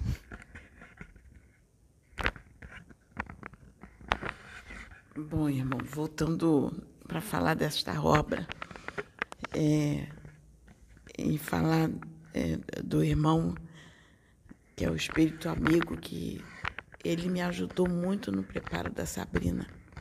Ele veio me orientar e ajudar a preparar ela, porque eu não sabia nada, não sabia como conduzir e eu ficava preocupada porque é, a gente ia para a igreja, a gente frequentava a igreja e, e as coisas acontecendo com ela e eu sem e eu não queria eu, eu não queria que que alguém colocasse a mão na cabeça da minha irmã e fosse expulsar demônio. Porque eu, eu achava isso uma brutalidade. Eu não achava isso uma atitude muito adequada. E eu não queria. E eu estava lutando é, por ela nesse contexto e as coisas acontecendo, ela sendo preparada, os irmãos vindo nela, eu lidando com esse contexto todo e, e, e assim tentando proteger para que ela não fosse atacada dentro da igreja pelos irmãos. E, e eu protegia muito ela. Tanto que teve um, um irmão que desencarnou e que ele, ele era da igreja, ele desencarnou um tempo depois ele veio se comunicar comigo. E, e quando eu falei, é, ele veio, inclusive ele veio nela se comunicar comigo. E, e ele falou: Você fez muito bem em tê-la protegido, porque eu mesmo não entenderia e seria o primeiro a atacá-la. Ele falou: Eu iria atacá-la, porque eu não entenderia. E ele falou: o trabalho que vocês estão fazendo aqui é um trabalho muito bonito. E eu não, não iria entender. E ainda me disse mais: disse assim, você, você é a única pessoa que está orando por mim. E eu me arrependo de não ter entendido isso, que a gente precisa. Eu teria orado por, por outros, e eu não orei porque eu dizia que morreu, morreu, acabou. E agora eu estou vendo que isso não é assim. E você ainda pediu, continua orando por mim, que as tuas orações me ajudam. Está me ajudando muito. Continua, ore por mim. E eu oro até hoje, eu oro por vários irmãos que desencarnaram. Quando eu tomo conhecimento, como ontem, nós fomos orar para uma amiga que eu soube que desencarnou e veio o mentor se comunicar comigo e falou: continue orando por ela, ela vai ter que ficar um bom tempo lá onde ela está, pelas atitudes que ela adotou. Mas as... Quer que eu conte o que eu vi? Pode, e dizer até o, a importância da minha oração para os outros que estão lá com ela. É, só que para eu contar o que eu vi, você vai ter que dizer como é que ela era, qual era a conduta dela aqui. É, a gente não precisa citar nomes, mas era uma, uma amiga. Não vai citar nome de jeito nenhum. Que ela fazia muita fofoca, muita contenda, jogava um contra os outros. E eu chamo ela de amiga, mas eu fui prejudicada por ela com as fofocas. Eu tive dificuldades, que ela me prejudicou com as fofocas dela prejudicou várias pessoas. Ela não parava de jogar um contra os outros. E, E eu, assim, eu não tinha é, nenhum ódio dela. Pelo contrário, eu sentia amor por ela, eu tinha pena daquela atitude. É, da forma como ela se comportava, eu tinha muita pena. Eu não, é, eu olhava para ela com dó, que eu dizia assim: meu Deus, por que, que ela não muda? Ela não entende que ela faz tanto mal às pessoas, ela não conseguia alcançar isso. Ela achava que ela estava certa em tudo e fazendo fofoca, jogando um contra os outros. Então eu soube que ela desencarnou e isso me doeu o coração. Eu fui orar por ela. Eu falei assim, pai, pelo conhecimento que eu tenho, que eu adquiri durante esse período, é, eu sei que o lugar que ela está não é bom. Ela prejudicou muitas vidas, ela fez muita fofoca. Ela não está num lugar bom. Então eu vou orar por ela e comecei a orar. Gostava de uma fofoca, gostava de colocar uns contra os outros, causava muita contenda, muita briga, muito desentendimento, a encarnação inteira desse jeito. A encarnação inteira, assim. Vocês não têm ideia do, dos os danos que são causados com, com disse-me-disse, com fofoca, com calúnias. Os danos que são causados. Aqui parece bobeira, mas espiritualmente isso é seríssimo. Seríssimo. Tá? É... Eu não sabia nem da existência dessa amiga dela. Eu estava em casa, estava em casa, estava outro local, lendo, lendo um livro. E quando eu estava lendo esse livro, apareceu um espírito para mim. Apareceu na minha tela mental. Ele era alto, aparência masculina, todo de preto, com capuz preto na cabeça, e eu vi o rosto dele. Ele deixou ver o rosto dele. E o rosto dele não era uma caveira, não eram ossos. Tinha carne ali, aparência de carne, né? Mas em decomposição. Eu vou dizer uma coisa, era bem feio. Era muito, muito, muito, muito. Parecia filme de terror. Tá? Ele apareceu para mim e ele ficou falando assim: Eu sou um guardião transformador. E eu sei o que é um guardião transformador. Eu sou um guardião da lei, só que nas trevas. E eu sou um guardião transformador. Alguém tem que fazer o serviço sujo. Porque aqueles que vão para as trevas pelos seus crimes cometidos na terra enquanto estavam encarnados, precisam expurgar. E se eles não se transformaram durante a encarnação, eles vão se transformar no inferno, ou seja, no umbral, nas trevas, e vão ser transformados de uma forma muito mais dolorosa. E eles, esses guardiões das trevas, eles transformam na base da tortura. Eles chicoteiam, eles têm uns bichões lá, uns cachorrões bem bravos que eles soltam, fica preso em correntes, eles soltam os cachorros, o cachorro vai em cima do, da pessoa e dilacera a pessoa todinha. O espírito, o perispírito, é um corpo. E a dor é bem, bem complicada, é bem pior do que aqui no corpo físico. Tá? São demônios? Não. Eles não exageram, não, tá? Eles não extrapolam, não. Eles só fazem onde é permitido. E isso é permitido por Deus. Porque eles têm que expurgar. Esses espíritos que fazem essas coisas aqui têm que expurgar. Aí eu falei assim, mas você está aqui por quê? Aí ele falou assim, ele não me respondia. Ele só falava que ele era um guardião transformador, ele estava ali e tal. Ele já sabia o que estava acontecendo. Sabe o que aconteceu? Aí a Sônia me ligou.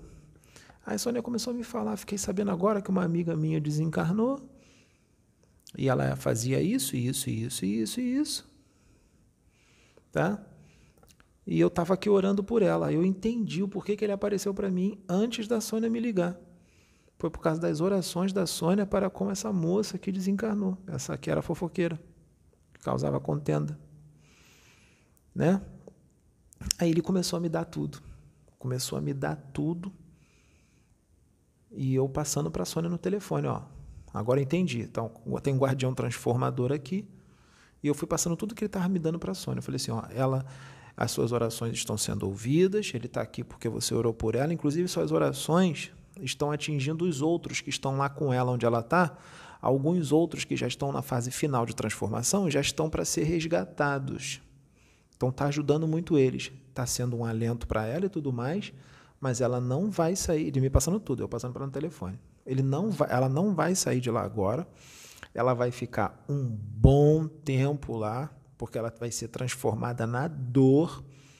E ele está me dizendo aqui, eu falei para ela, ele está me dizendo aqui que ela está no calabouço. Aí ele me mostrou o calabouço, na mente. Eu não vi muita coisa porque é tudo escuro. Era escuro, úmido, frio, tá? Eu vi ela sentada no chão, agachada no chão, sem roupa, com só com roupa íntima, tipo como se fosse uma, uma calcinha, só um sutiã, sem roupa, toda encolhida, cheia de frio, toda suja. Tá sendo chicoteada, tá acontecendo tudo isso lá.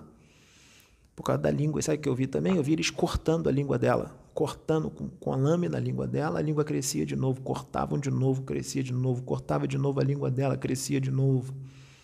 Direto isso. E jogando, eles pegam uma pá, enfia nos dejetos lá, é a pá, eles enchem a pá de dejeto, abre, escancara a boca da, da, da fofoqueira e joga com a pá o, o, os dejetos, tudo na boca dela para ela engolir os dejetos. Eu vi eles fazendo isso. É, é, é, o que eu falo, lá embaixo, ah, tá, tá feio, Pedro, para, para, tá muito pesado. Ué, mas é, é assim lá embaixo.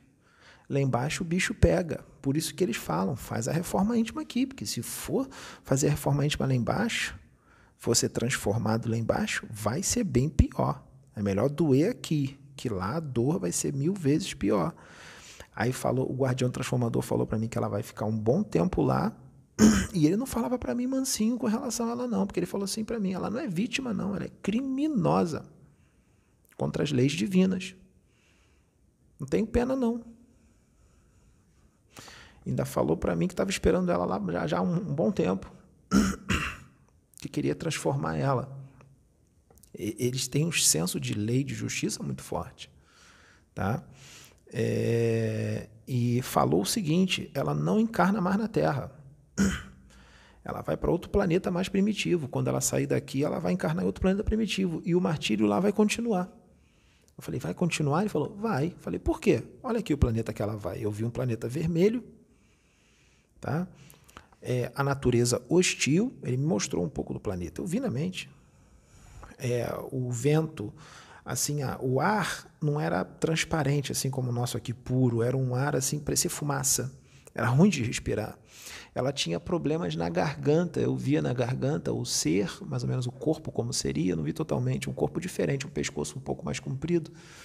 É, e muita dificuldade de respirar muita dificuldade de respirar constante e o ar também era difícil e ela não, quase não tinha voz, ou seja, não conseguiria falar. Né? Esse era o castigo por causa das coisas que fez aqui. Quer dizer, está expurgando lá no astral inferior e ainda vai encarnar num outro planeta onde vai passar por muito, muito sofrimento também. E vai ficar lá por um bom tempo. Eu falei, mas por que tudo isso? Ele falou assim: você está achando que ela fez isso só nessa encarnação? Ela já vem fazendo isso em várias encarnações. Várias. Eu falei, é mesmo? Ele falou assim, várias. Ela repete isso, ela não muda. Ela já caiu aqui em outras encarnações, ela reencarna e faz a mesma coisa. Ela não muda. Tá? falou para mim. Então, o dano que ela já causou já é antigo, já é muito grande. Inclusive, as pessoas que ela causou dano nessa encarnação foi pessoas que ela causou dano em outras com a língua. Ela está causando de novo dano a, a, algumas outras pessoas que ela causou dano em outras encarnações. Então, é, então o negócio é feio. O negócio para ela tá, o débito dela, as dívidas tá tipo imensa. E ela já teve todas as chances aqui, essa foi a última. Agora ela vai aprender na dor. Ela tá, vai ser transformada aqui, mas não vai ser o suficiente, porque ela já foi transformada aqui várias vezes e reencarnou e fez de novo. Então ela vai ser transformada aqui de novo e agora ela vai encarnar num outro planeta onde ela vai ter vários problemas de respirar, de falar, de um monte de coisa e vai ter várias encarnações lá, uma atrás da outra. Entendeu? Então, eu, aqui eu estou sendo realista. Né? É, é, a gente não vai ficar fantasiando uma coisa que é real. Eu vi isso. Aí eu falei, caraca, cara. Aí ele falou para mim, olha o que, que ele falou para mim, guardião transformador. Ó, tem um monte lá embaixo que tá te querendo, falou para mim. Tem um monte lá que tá te desejando, mas tá porque quer te quer para te torturar que tu nem imagina. Escorrega só para tu ver. Falou para mim. Vai, escorrega. Melhor você continuar nesse caminho. Falou para mim, continua nesse caminho. Não faz besteira não, porque mesmo você sendo ah, um espírito evoluído, não sei o que e tal, se você escorregar, a lei serve para todos. A lei serve para todos. Se você voltar para o mundão e, e noitada, cachaça, pegar geral, essas coisas, tu vai cair lá. Tu vai cair lá e vai ser transformado na dor. Foi o que ele falou para mim. Ele não, não ficou passando a mão na minha cabeça, não. e depois ele foi embora. Quando ele foi embora, ele ainda ficou ligado a mim mentalmente. Ele ficou falando: oh, tô indo embora, tô longe já, mas ainda tô ligado a você aqui e tal. Tá? É, ele foi desligando aos poucos. Que a comunicação foi toda mental, ele não incorporou em mim, não. Aqui nem agora no vídeo, pai Tomé falou que a gente ia gravar. Aí o pai Tomé tá falando aqui na minha mente: não, meu filho, não vou incorporar, não. Eu só vou ficar em comunicação contigo mentalmente, eu vou ficar te dizendo o que, que você tem que falar. Vou ficar aqui falando para você, fala sobre isso, fala sobre aquilo, trabalha em conjunto. Falei, isso aqui, pai Tomé, posso falar? Ele falou, fala, não, fala isso aí. É nós dois aqui. Ele não incorporou em mim, mas ele estava ligado em mim mentalmente. E ele foi falando, fala disso aqui, meu filho, fala disso outro. Estava ligado aqui a mim, não precisou incorporar. Ele estava só me dando orientações. Ele estava me mostrando também algumas coisas, o lugar onde ele está, onde ele fica, é muito bonito. E estava me fazendo bem, que ele estava me dando uns, os conselhos também aqui quando estava conversando, ele estava falando comigo e tal. Né? E eu gostei bastante. Por isso que eu estava com cara de bobo no início do vídeo, que ele estava me mostrando um monte de coisa. Aí é isso, vamos finalizar?